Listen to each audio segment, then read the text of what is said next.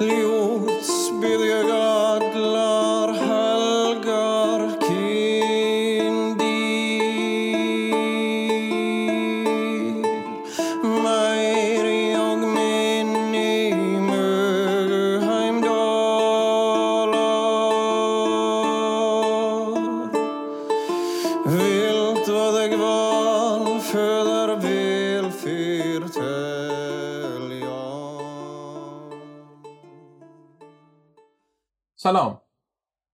پنجمین قسمت از پادکست ژرمانیا خوش اومدین. جایی که در اولین منزل سفرمون مهاجرت کیمبرها و تویتونها رو دنبال کردیم.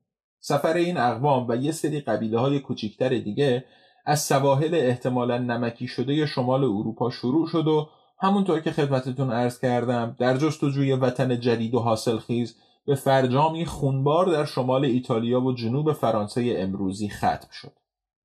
به لطف درایت و کیاست و البته قصاوت جناب گایوس ماریوس خطر حجوم فوج بربرها به روم رفع شده بود. دست کم تا زمانی که یه گروه دیگه ای سر و کلش پیدا نشده. فکر مرزهای شمالی هیچ وقت کاملا از ذهن اهالی روم بیرون نمی‌رفت.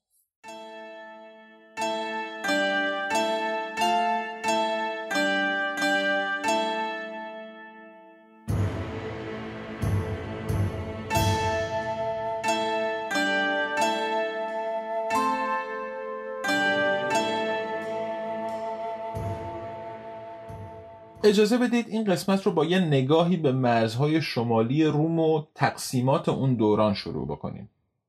اون زمان رومی ها به همه مناطقی که توش اقوام گالیک زندگی می‌کردن می‌گفتن گالیا. اما چند تا گالیا داشتن. اول از همه گالیای نزدیک بود. گالیای این سوی آلپ. گالیا سیسالپینا. بخشی از گالیا که جنوب رشتکوه آلپ و جزو اقلیم ایتالیا بود. اما همونطور که از اسمش پیداست ساکنینش اقوام گالیک بودن. اون دره رود پوک بود قسمت قبل اگر خاطرتون باشه آخرین نبرد کیمبرها توش اتفاق افتاد. اون بخشی از همین گالی سیسالپینا بود که از سال 203 قبل از میلاد به تصرف روم در اومده و یکی از استانهای روم شده بود تا کل ایتالیا یک پارچه بشه. گالیای دوم گالیا ناربوننسیس بود. گالیای ناربونی، گالیای دور، گالیای آنسوی آلپ، گالیا ترانسالپینا همه اینها اسمهایی بود که در دوره های مختلف تاریخی به استانی اطلاق می شدن که رومی ها بین سالهای 125 تا 121 قبل از میلاد زمیمه قلم روشون کرده بودن و تو شهری رو ساخته بودن که ما قبلا بهش سر زدیم. اکوا سکستای اکسان پروانس امروزی تو جنوب فرانسه جایی که آخرین منزل سفر دور و دراز تویتون ها شد. از اونجا به غرب و شمال در ساحل چپ راین هرچی بود گالیا بود سرزمینی که محل زندگی یک عالمه اقوام مختلف کلت، بلژ و آکویتانی بود سرزمینی که شامل فرانسه، بلژیک، هلند و بخشهایی از آلمان امروز می‌شد. گال اسمی بود که رومی ها به اقوام کلت داده بودند. کلت ها خودشون به خودشون می‌گفتن کلت و رو حساب اسم این گال ها گالی ها به مناطق زندگیشون می‌گفتن گالیا حالا یا بلژ ها و آکویتانی ها رو و آدم حساب نمی کردن یا اینکه اصلا از وجودشون هم خبر نداشتن. الله اعلم. اما در واقعیت ورای مرزهای روم سرزمینی بود که تمدن هنوز نتونسته بود رامش کنه. قلمرویی بود که هیچ شاهی نتونسته بود تمامش رو به اطاعت خودش وادار کنه. و مهمتر از همه اینها آدمهایی وجود نداشتند که خودشون رو گالیک بدونن و در امتداد راین نگهبانی بدن مبادا کسی به کشورشون تجاوز کنه. تو قسمت سفرم یه چیزی راجع به هویت ملی گفتم اگر خاطرتون باشه. کلت ها و باقی مردم گالیا اعتقادی به هویت واحدی بر مبنای یک واحد سیاسی که همه عضوش باشن نداشتن. در عوض توی قبیله های کوچیک و بزرگ در کنار هم البته که نه همیشه در صلح و صفا زندگی می‌کردن. قبیله هایی که زبان، نژاد فرهنگ و باورهای یک پارچه ای نداشتند. این قبیله ها مجلس نمایندگانی از همه قبایل مختلف همزبان و هم نژاد در قلمرو گالیا نداشتند که توش تصمیمی برای همه گرفته بشه. در عوض یک حالت بینابینی داشتن تو زندگیشون. مثلا سکونتگاه های دائمی داشتن اما به چشم رومی های متمدن و کاملا یک جانشین این اقامتگاه های کلتی رو نمی‌شد بهشون گفت شهر اوربه یا سیویتا. بلکه ته تهش اپیدون بود چیزی در حد اردوگاه موقت یه جماعت مهاجر. یه تیکه زمینی که دورش دیوار کشیدن و حالا چهار نفرم توی این دیوار دارن زندگی می‌کنن. دیوار و خونه ها هم همه از چوب و کاه و گل. خبری از بناهای سنگی و آمفیتئاتر و کتابخونه و اینها نبود. در واقع همونطور که قبلا هم عرض کردم یکی از مهمترین سختی های مطالعه تاریخ کلت ها به خاطر اینه که اینها با خط و کتابت میونه ای نداشتن. همنشینی و داد و ستد با رومی ها به اثر کردن کمال منجر نشد. واسه همین منابع ما واسه مطالعه تاریخ مناطق کلت نشین اون دوران محدود میشن به کم و بیش مثل جرمن ها نوشته های دیگران به خصوص رومی ها و یافته های باستانشناسی. این سبک زندگی طبیعتا امکان جابجایی اقوام رو فراهم می‌کرد تا بتونن اگر جنگی شد اتفاقی افتاد یا به هر صورت نیاز بود خیلی سریع از این خونه های پوشالی دل بکنن و با زن و بچه بزنن به جاده. در نتیجه این هویت های قومی اصلا ثابت نبودن. اقوام و قبایل مختلف با هم رفت و آمد داشتن خلاصه و حالا یا در موضع ضعف و شکست خورده یا با پیوند و ازدواج که اصولا تو همزیستی بلند مدت غیر قابل اجتناب بودن در هم ادغام می شدن به هر حال وقتی دو تا قوم نزدیک هم دارن زندگی می‌کنن یه پسری از یک کدوم از یه دختری از اون یکی خوشش میاد. ازدواج می‌کنن کم کم این اقوام با هم قاطی می‌شدن. حالا اینکه اون قوم همسایه یا مهاجم از چه رگ و ریشه ای باشه و به چه زبونی حرف بزنه مانعی ایجاد می‌کرده؟ در بلند مدت راستش نه. اینطور بگم خدمتتون که در هر دو طرف راین هم اقوام کلتی و هم اقوام ژرمن زندگی می‌کردن و درباره خیلی هاشون چون نوشته ای ازشون نداریم که بدونیم خودشون به خودشون چی می‌گفتن و چه زبونی داشتن عملا غیر ممکنه تقسیم بندی مطمئن کردن که کلت بودن یا ژرمن.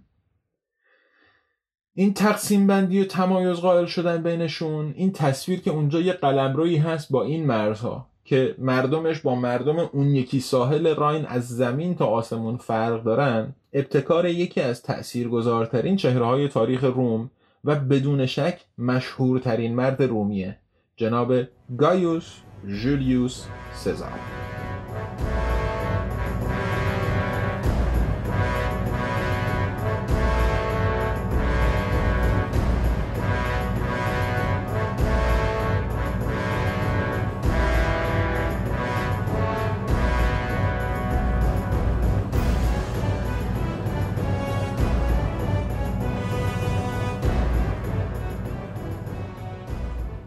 گایوس جولیوس سزار که در خانواده خیلی جاسنگین از اشراف روم دیده به جهان گشوده بود درست مثل شوهرمه مرحومش گایوس ماریوس سودای کاری شدن تو دم و دستگاه روم در سر میپروراند و وارد کسب و کار سیاست شد.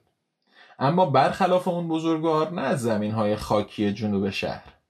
جناب سزار به خاطر اصل و نسب و ژن خوبش پله های ترقی رو خیلی سریعتر و راحتتر طی کرد. البته که همونطور که بعدا معلوم شد خیلی هم بیلیاقت نبود. اما خب چیزی که کارش رو پیش می‌برد همون ژن خوب بود. و البته پول.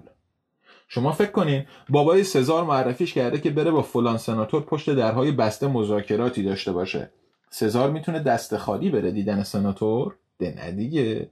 همین الانش هم ژن خوب شما رو تا تو اتاق اونی که باید ببینیش می‌بره. اما بخوای کارت پیش بره باید یه مدلی سیبیل طرف رو روغنکاری کنی. سزار هم البته که از این قاعده مستثنا نبود و از اونجا که متاسفانه پول علف خرس نیست و سر درخت هم سبز نمیشه تا رسیدن به مقام کنسولی و فرمانداری های گالیا سیسالپینا و گالیا ترانسالپینا سزار تا خرخره تو قرض رفته بود و در به در یه راهی بود واسه به دست آوردن یه پول قلمبه. گالیا سرزمین حاصلخیز و ثروتمندی بود و معادن طلا هم داشت که می‌تونستن یک شبه همه مشکلات سزار رو حل کنن که هیچ به قدرت و جایگاهش تو روم اضافه هم بکنن.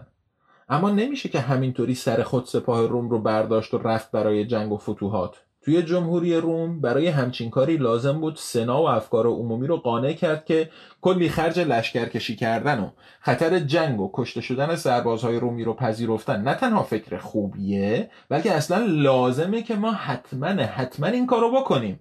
البته همونطور که مطمئنا می‌دونین بعدها سزار این مشکل رو حل کرد. اما در اون شرایط سزار منتظر فرصت مناسب موند و چهارچشمی تحولات منطقه را رسد می‌کرد. در همین حین جناب سزار که دست به قلم هم بود یک کتابی نوشت که توش ماجراهای جنگهاش در گالیا رو ثبت و ضبط کرده بود. هدفش از این کار البته که پیش بردن همون اهداف سیاسی بود که خدمتتون عرض کردم. و همین خاطر باید از ابتدا حواسمون باشه که با یک کتاب تاریخ به مفهوم علمی و بیطرفانش طرف نیستیم. کتاب جنگ های گالیک کومنتاری د بلو گالیکو اگرچه اولین متن مکتوب یک شاهد دست اول در توصیف ژرمن ها و سرزمین ژرمانیاست هدفمند نوشته شده و برای رسیدن به این هدف از قلب واقعیت یا همون دروغ خودمون ابایی نداره.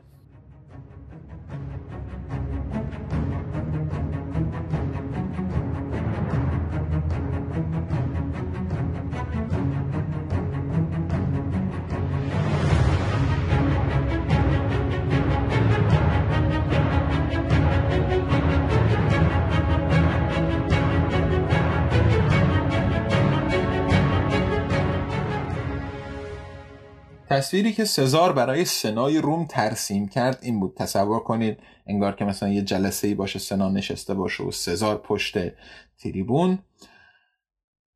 درود ژوپیتر بر شما سروران گرام نمایندگان محترم سنای روم اقوام و آشنایان قدیمی. بدون تلف کردن وقت برم سر اصل مطلب. آقا این بربرهایی که اونور مرزهامون زندگی می‌کنن خطرناکن. یادمون نرفته حمله کلت ها به روم. هنوز پنجاه سال نگذشته از روزی که شوهرمه بزرگوارم دلاورانه شر تویتون ها و کیمبر ها و آمبرون ها رو از سرمون کم کرد. آقایون گالیا الان آرومه. اما جرمن ها دارن از جرمنیا خارج میشن. از راین رد میشن توی گالیا ساکن میشن.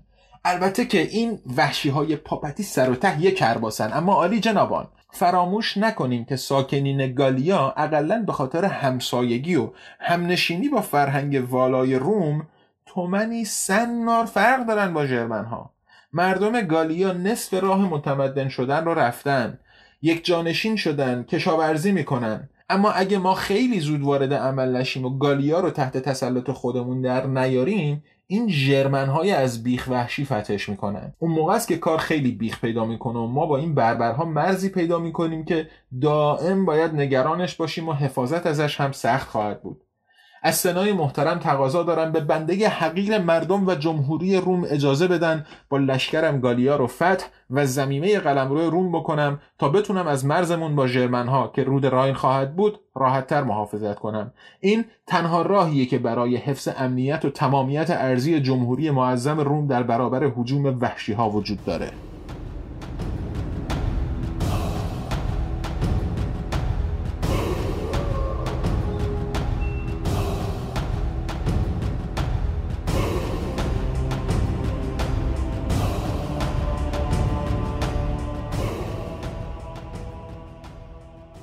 سوالی بد نیست اینجا بپرسیم.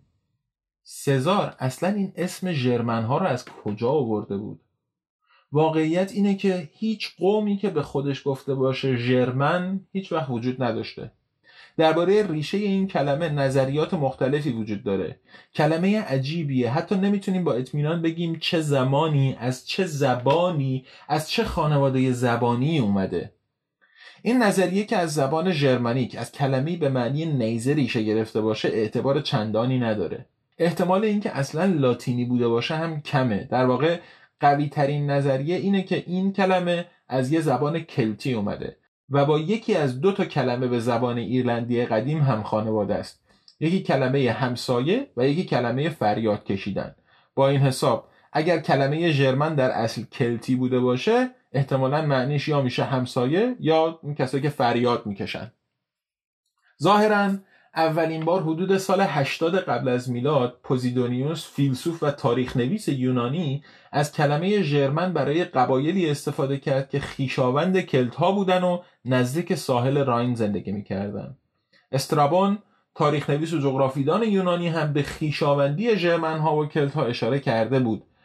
اما هر دوی این اسمگذاری ها مبهمن و معلوم نیست منظور از کلت ها و ژرمن ها دقیقا چیه. حتی نوشته های اون دوران درباره جنگ های کیمبرها و تویتون ها اینها را متفاوت از کلت هایی نمی‌دیدن که هر روز باهاشون سر و کار داشتن. این جناب جولیوس سزار بود که این کلمه را جا انداخت. برای متمایز کردن و مرزبندی کردن بین بربرهایی که خارج از مرزهای روم زندگی خاص خودشونو داشتن. بعد از این مرزبندی می‌شد گفت این قسمت رو باید فتح کنیم اون قسمت رو نه. و تو کتابی که عرض کردم اولین توصیف ژرمن ها توشه جنگ های گالیک برای اولین بار یک شخصیت ژرمن حضور فعال داره. مثلا از تویتوبود رهبر تویتون ها چیزی نمی‌دونیم غیر از اینکه اسمش تویتوبود بود و رهبر تویتون ها بود. اسیر و بعدا هم یحتمل اعدام شد. اما خودتون رو آماده کنید برای ملاقات با اولین بازیگر ژرمن تاریخ که توی فیلم دیالوگ هم داره.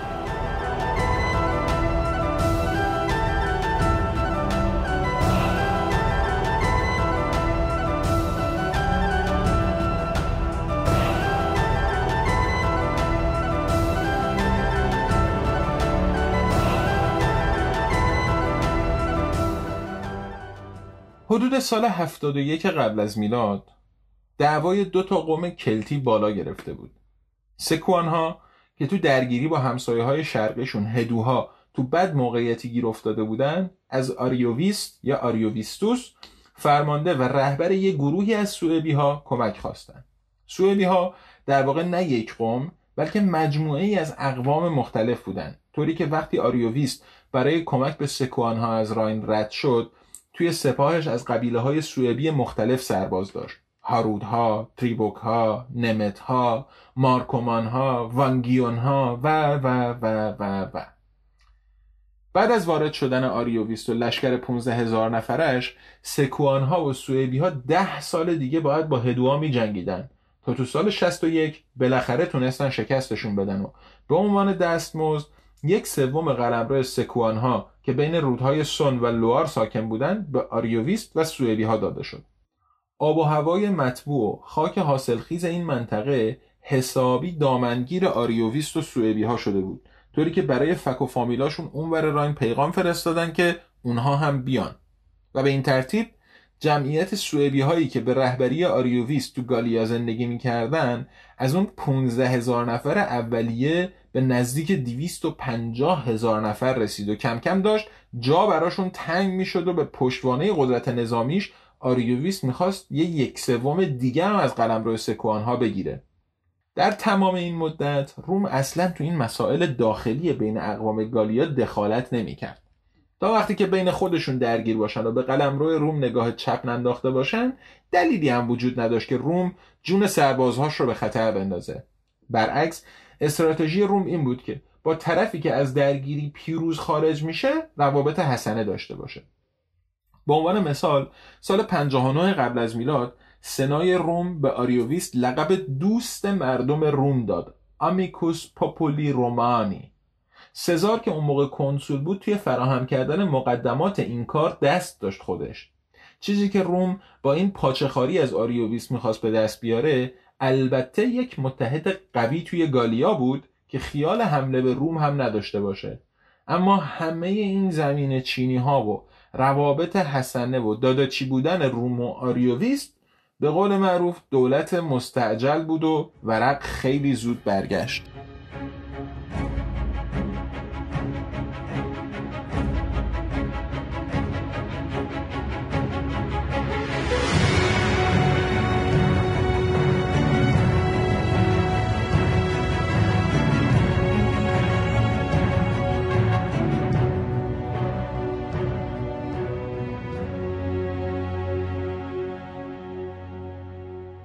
اون زمان توی منطقه سوئیس امروزی یه قوم کلتی به اسم هلوتی ها زندگی می‌کردن. سال 58 قبل از میلاد بود که هلوتی ها یهو بند و بسات رو جمع کردن برای یه مدتی آزوقه برداشتن هر چی که نمی‌تونستن با خودشون ببرن رو هم به نشونه این که قصد برگشتن نداشتن آتیش زدن و به سمت غرب را افتادن. علت این حرکت هلوتی ها ظاهرا زیاد شدن جمعیت و جرأت اقوام ژرمن بود که داشتن کم کم به قلمرو هلوتی ها هم دست درازی می‌کردن. هلوتی ها داشتن به سمت قلمرو سانتون ها یه قوم گالیک دیگه می‌رفتن که سزار نزدیک های ژنو راهشون رو بست که کجا؟ هلوتی هم که دیدن راه بسته سر خر رو به سمت قلمرو هدوها کش کردن و توی کوه و کمر افتادن دنبال راه رسیدن به یه وطن جدید. این جای داستان اختیار با ماست که حرف سزار رو تو کتابش باور بکنیم یا نه. ممکنه هدوها در پایان جنگ دراز مدت با سکوانها و سوئدی ها قدرتشون افول کرده بود و واقعا با اومدن هلوتی ها احساس خطر کردن و از روم در اینجا یعنی سزار درخواست کمک کردن. از طرفی هم ممکنه که این درخواست کمک هدوها دروغی باشه که سزار گفته برای توجیه و مشروعیت بخشیدن به کاری که کرد. با 6 تا لژیون رومی توی منطقه بیبراتی فرانسه امروزی به هلوتی ها حمله کرد و شکستشون داد. از این نبرد فقط یک سوم هلوتی ها جنبه در بردن که سزار مجبورشون کرد برگردن همون جایی که بودن. و هلوتی ها همونجا هم موندن و اسمشون حتی تا امروز هم زنده است. اسم رسمی کشور سوئیس کنفدراتسیو هلوتیکاست. به همین دلیل هم پسوند سایت های سوئیسی دات سی اچه حالا ایشالا بعدا به اینجاها می‌رسیم. اما برگردیم سر داستان خودمون. بعد از این ماجراها سزار یه گرد همایی سران اقوام ساکن گالیا ترتیب داد و توی این جلسه بود که دیویدیاکوس رهبر هدوها فریاد تظلم خواهیش علیه آریوویست رو اینطور به گوش سزار رسوند. آریوویست فرمانهای ظالمانه صادر می کند و به گروگان فرزندان بزرگان را برمیگزیند و همه گونه ظلم و جور روا می دارد اگر امور به میل او انجام نگیرند یا از نتیجه راضی نباشد. مردی وحشی خوی است بی فکر دیگر نمی‌توان فرامینش را تاب آورد. این همون فرصتی بود که سزار انتظارش رو می‌کشید. بهتر از این نمی‌شد بهانه ای پیدا کرد برای حضور و عملیات نظامی تو گالیا. در اولین قدم سزار قاصد فرستاد برای آریوویست که بیا یه صحبتی داشته باشیم. وقتی که آریوویست این دعوت رو رد کرد سزار یه پیغام دیگه براش فرستاد و ازش خواست شما در نظر بگیرید بهش دستور داد. گروگانهای هدوها رو آزاد کنه و دست برداره از اووردن تعداد بیشتر و بیشتری از همپالگی های جرمنش به گالیا. محض تلطیف پیغام هم سزار به دین آریوویست به سنا و مردم روم اشاره کرد که به مقام دوستی خودشون مفتخرش کرده بودن. آریوویست اما این بار هم دم به تله نداد و زیر بار ملاقات با سزار نرفت. برای اینکه یه وقت خیال خام حمله به خودش هم به سر سزار نزنه توی جوابش یه اشاره ریزی به مردان جنگجویی کرد که تحت فرمانش بودن. رزم ترین مردان و بیشکست در میدان جنگ. تو همین هیروویر پیغام و پسغام و شاخ و شونه کشی به سزار پیغام رسید که هارودها یکی از اقوام سوئبی دوباره سر هدوها خراب شدن و سوئبی های بیشتری هم تو راهن که بیان توی قلمرو ترورها ساکن بشن. ترورها یه قوم کلتی بودن تو شمال شرق گالیا یعنی ساحل چپ راین کاملا در دسترس ژرمنهای اونور راین. سزار که دید اگه الان شل بگیره کار از دستش در میره اول از همه مهمترین شهر سکوان ها رو که موقعیت خیلی استراتژیکی هم داشت با ارتشش تحت کنترل گرفت. وزونتیو که الان اسم شده بزانسون تو شرق فرانسه. سزار می‌خواست مسیرش رو به سمت شمال و شرق توی منطقه الزاس ادامه بده. منطقه‌ای که الان و بعد از چندین و چند بار تو جنگ ها بین آلمان و فرانسه دست به دست شدن آخرین بار تو جنگ جهانی دوم جزو فرانسه حساب میشه.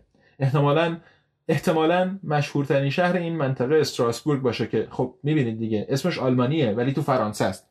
اما سربازای سزار که حسابی ترس جنگاوری و قصاوت بربرها به جونشون افتاده بود اول پایه پیشروی نبودن.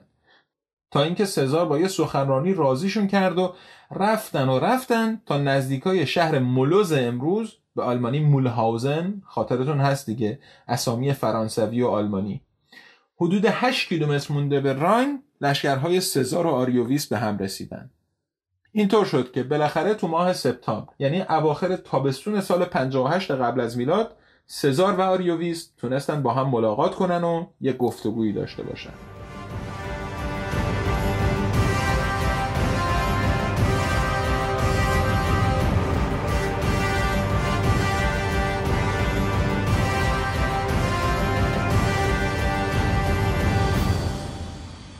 سزار گفت مرد حسابی. آخه این رسمشه. اینطوری جواب لطف سنای روم رو میدی؟ ما تو رو آدمت کردیم. لقب شاه به خیکت بستیم. بهت گفتیم دوست. اون همه هدیه که از ما گرفتی جوابش این بود. بابا دست مریزاد اینطوری به زبون خوش انگار نمیشه. ببین دست از سر این هدوها بردار. گروگاناشون رو آزاد کن تا بیشتر از این شر به پا نشده. اما آریوویست هم اونجوری که ما امروز میگیم از پشت کوه نیومده بود. سرش تو حساب کتاب بود. جلوی سزار در اومد که وایس داداش یواشتر برو با هم بریم. اولندش ما سرخود همینجوری زار و زندگیمون رو ول نکردیم را بیفتیم انر انر بیایم جنگ بازی که. خود گالیا پیغام دادن که بیاین کمک. ما هم اومدیم. هم کردیم. عوضش مزدم گرفتیم. زمین بهمون دادن بشینیم توش زندگی کنیم. وگرنه ما که مغز خر نخورده بودیم کس و کار و خونه زندگی رو ول کنیم. دویومندش بابت گروگانا تا بوده اینطور بوده که برنده جنگ از بازنده گروگان بگیره باج و خراج اضافی هم که نگرفتیم ازشون. هر چی بوده به رسم و رسوم و قانون جنگ بوده. سیومندش دوستی شما و مردم روم هم البته که مایه افتخار ماست. اما این دوستی باید انقدی برای ما داشته باشه که شما همچین بیخود و بیجهت نخواهی با ما دعوا را بندازی. این نیروهایی که می‌بینیم و از اون ور راین میاریم واسه اینه که خودمون دفاع کنیم نه که بخوایم به گالیا حمله کنیم یا فتحش کنیم. اه همه این حرفا که بگذاریم آقا سزار ما قبل شما رومیا تو گالیا بودیم. تا الان سابقه نداشته نیروهای شما پاشون رو از مرزاتون با گالیا این ورتر بذارن. خلاصه که شما همچین حق بیشتری از ما نداری واسه بودن تو گالیا چی از جون ما می‌خوای؟ چرا پا تو کفش ما می‌کنی داداش؟ خودشو با ما چیکار داری؟ سزار و آریوویست گرم صحبت بودن که خبر رسید چند تا از سوارهای ژرمن ها به رومیا حمله کردن و به سمتشون سنگ و تیر پرت کردن. سزار هم که اصلا انگار معطل همچین اتفاقی بود گفت چی؟ بهمون حمله کردن؟ آقا مذاکره تعطیله. این حمله به احتمال خیلی زیاد اقدام چند عنصر خودسر بوده. یا کی می‌دونه؟ شاید اصلا به سفارش خود سزار. هرچی که هست مطمئنا با دستور آریوویست نبود و به نفعش هم نبوده. دو روز بعد آریوویست پیغام فرستاد و از سزار خواست با هم ملاقات کنن و مذاکرات رو پی بگیرن. اما سزار اصلا همچین قصدی نداشت. وقتی سزار به جای خودش چند تا قاصد در جواب دعوت آریوویس فرستاد فرمانده سوئدی ها بهش برخورد و یحتمل از سر غرور این قاصدها رو به اتهام جاسوسی به قل زنجیر کشید و با سپاهش به سمت اردوگاه لژیون های روم حرکت کرد.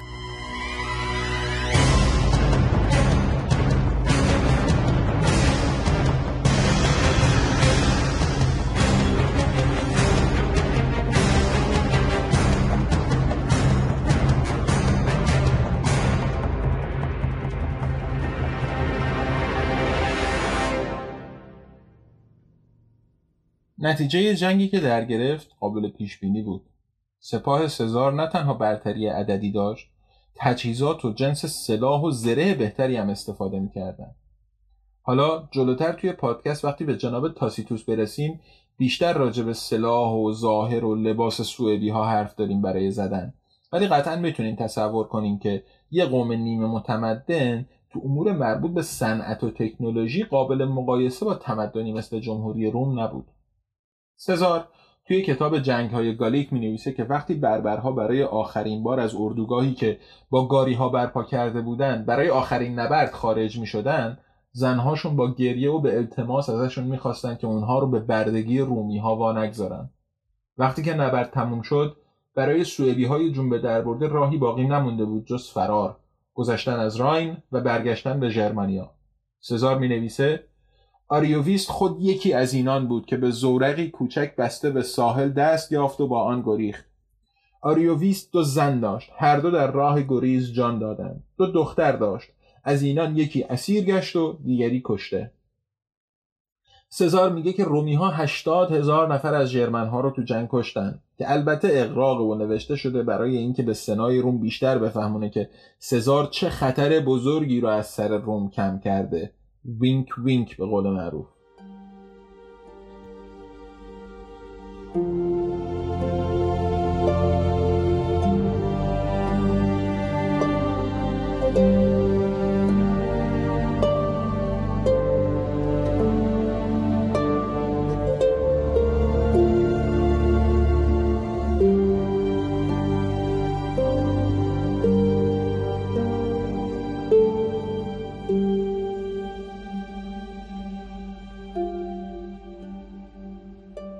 بخشی از جنگ های گالیک که مربوط به وقایع سال 54 قبل از میلاد یعنی چهار سال بعد از این ماجرا هاست سزار راجع به اندوه ژرمن ها از مرگ آریوویست می نویسه با این حساب آریوویست یه زمانی این بین به کیفیتی که هرگز نخواهیم دونست ریق رحمت را سر کشید و به این ترتیب اولین شخصیت تاریخی ژرمن ها به پایان نقشش در این تاریخ پرتلاطم رسید. سزار توی کتابش از آریوویس با عنوان شاه ژرمن ها یاد می‌کنه. ولی همونطور که قبلا هم خدمتتون عرض کردم توی این کتاب نمیشه چندان سراغی از پایبندی به واقعیت گرفت بلکه هدف بیشتر ارائه تصویری از ها به عنوان تهدیدی برای روم بود. تهدیدی که برای کنترلش لازم بود سزار گالیای آزاد رو فتح کنه. خود سزار به این موضوع اشاره می‌کنه که آریوویس به زبان کلتی مسلط بود و همسر دومش خواهر ووچیو پادشاه نوریکوم بود که اونها هم کلت بودن. موقعیت جالبتر میشه وقتی خدمتتون عرض کنم که اسم خود آریوویست هم ریشه کلتی داره. از همینجا می‌تونید ببینید که تا چه حد این تقسیم و تمایز بین ژرمنهای ساحل سمت راست راین و گالیهای ساحل سمت چپ به عنوان دو گروه مجزا بر اساس منفعت سیاسی بوده نه واقعیت وضع موجود. اما واقعیت هرچی که بود سزار موفق شد حرفش رو به کرسی بشونه تا از اون به بعد توی نقشه های رومی از راین به سمت شرق و شمال تا قلم روی سکاها بنویسن ژرمانیا سه سال بعد از این جنگ سال 55 قبل از میلاد که دو تا قوم دیگه اوزیپت ها و تنکترها از راین گذشتن و وارد گالیا شدن هم سزار رفت سراغشون و جایی تو هلند امروزی تو دلتای رود راین و رود موز به ادعای خودش 430 هزار نفر از جرمن رو با زن و بچه قتل عام کرد. همچین کاری امروز روز مصداق نسکشی حساب میشه. همون زمان هم همچین کار خیلی پسندیده ای نبود. همون زمان یه عده‌ای توی روم بودن که از این قصاوت سزار حسابی برافروخته بودن و حتی توی سنا پیشنهاد شد که سزار رو کتبسته تحویل اون طرف های جرمن یا گالی بدن. اما در هر صورت کاری پیش نبردن. توی نزدیک هشت سال سزار تونست گالیا رو فتح و به قلمرو روم الحاق کنه. اما با وجودی که دو بار از راین گذشت و تو جرمانیا عملیات شناسایی کرد بیخیال فتح و فتوح توی این منطقه شد. استدلالش هم این بود که جرمن ها قابلیت متمدن شدن ندارن. تلاش برای فتح جرمانیا ارزشش رو نداره. فقط با این دوبار رد شدن این پیغام رو به جرمن ها داد که روم اگر بخواد می‌تونه بیاد تو قلمرو شما. پس بهتر حد و حدود خودتون رو بشناسین و بیخیال اومدن به گالیا بشین که حالا قلمرو روم حساب می‌شد. تاریخ ادامه پیدا کرد. جنگ داخلی روم به سود سزار تموم شد و جولیوس سزار شد دیکتاتور روم. با اینکه سال 44 قبل از میلاد سناتورهای روم ترورش کردند اما روم دیگه از جمهوری به امپراتوری تبدیل شده بود. گایوس اوکتاویانوس جانشین سزار که به اسم امپراتور آگوستوس معروف تره متاسفانه تو فقره ژرمن ها به باهوشی و ذکاوت امو بزرگش نبود. شاید هم می‌خواست تو دستاورد و فتح و فتوح از سزار کم نیاره. اما ماجرای قیصر آگوستوس و صدای تسخیر ژرمانیا بمونه برای قسمت های بعدی پادکست.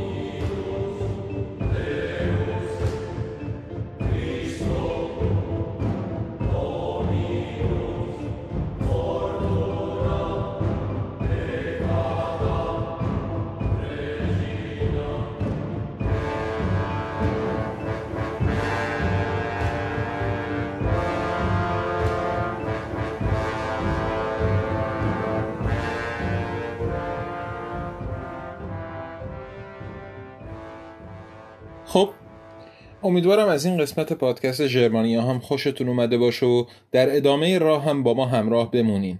موقعی که داشتم برای این قسمت از پادکست می نوشتم توی کانال تلگرام، صفحه اینستاگرام و حساب توییتر پادکست از دوستان نظرسنجی کردم که آیا تمایل دارن ترجمه یک متن تاریخی رو مثل یک کتاب صوتی تو پادکست بشنون یا نه. خوشبختانه اکثریت دوستان از این ایده استقبال کردن و اینطور شد که من تصمیم گرفتم کتاب جنگ های گالیک رو که به نظر میاد تا حالا به فارسی ترجمه نشده بر اساس ترجمه جدید سری کلاسیک دانشگاه آکسفورد از انگلیسی به فارسی برگردونم و دست کم بخش هایش رو کم کم توی پادکست منتشر کنم. خدا رو چه دیدی؟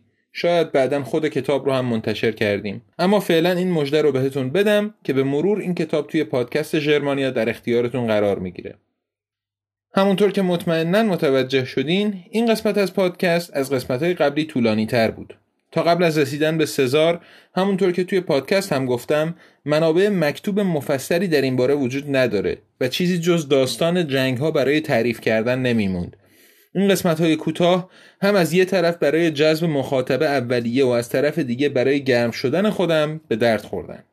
از این به بعد ولی با توجه به بیشتر شدن اطلاعات قسمت های پادکست اغلب طولانی تر خواهند بود. تا الان هر پنجشنبه حدود ساعت دوازده و نیم موعد انتشار ژرمانیا بود و این قسمت استثناعا به دلایلی که نیاز به گفتن نداره با فاصله دو هفته ای منتشر شد. از این به بعد اما با توجه به مشغله اسباب کشی و تدارک یه سفر به ایران اقلا تا مدتی هر سه هفته یه بار با قسمت جدید پادکست در خدمتتون خواهیم بود تا شرایط تغییر کنه.